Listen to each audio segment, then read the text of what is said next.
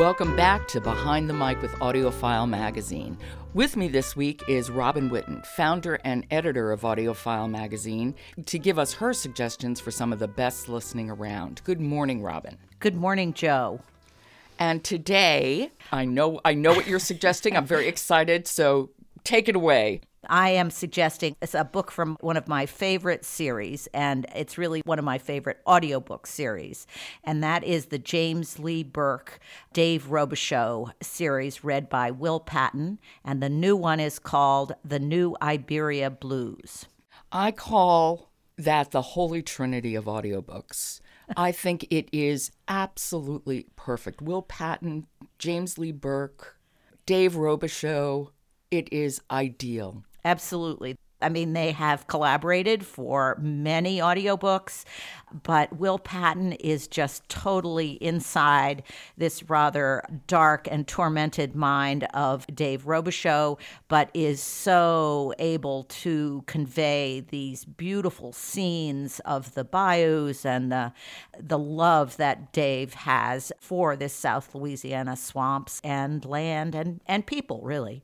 Okay, so for listeners who might not know James Lee Burke and Dave Robicheaux, why don't you give us a little bit of background? Okay, so Dave Robicheaux is a detective in South Louisiana, in the backwoods, the bayous, and he is always involved with a lot of very strange and evil characters. And one of the characteristics of these series is that, as far as I can tell, these are people that are so fascinating, so evil, but I would never want to meet them. And it's so atmospheric. Yes. James Lee Burke just captures and, or is able to convey just this depth of place that's really extraordinary.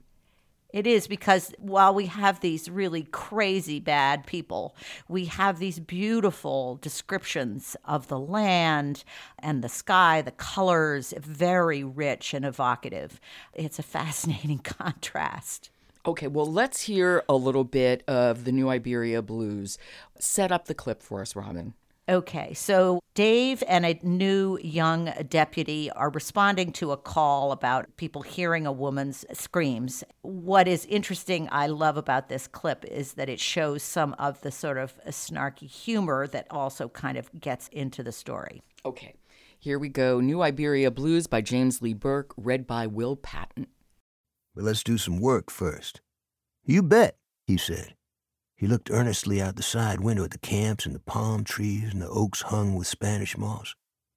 What are we looking for, anyway? If you see a dead person face down on the beach, that'll be a clue. I parked the cruiser on the roadside and we walked down to the water's edge. The tide was on its way out, the strip of sandy beach slick and rilling with water and tiny crustaceans in the sunrise, the bay glittering like a bronze shield.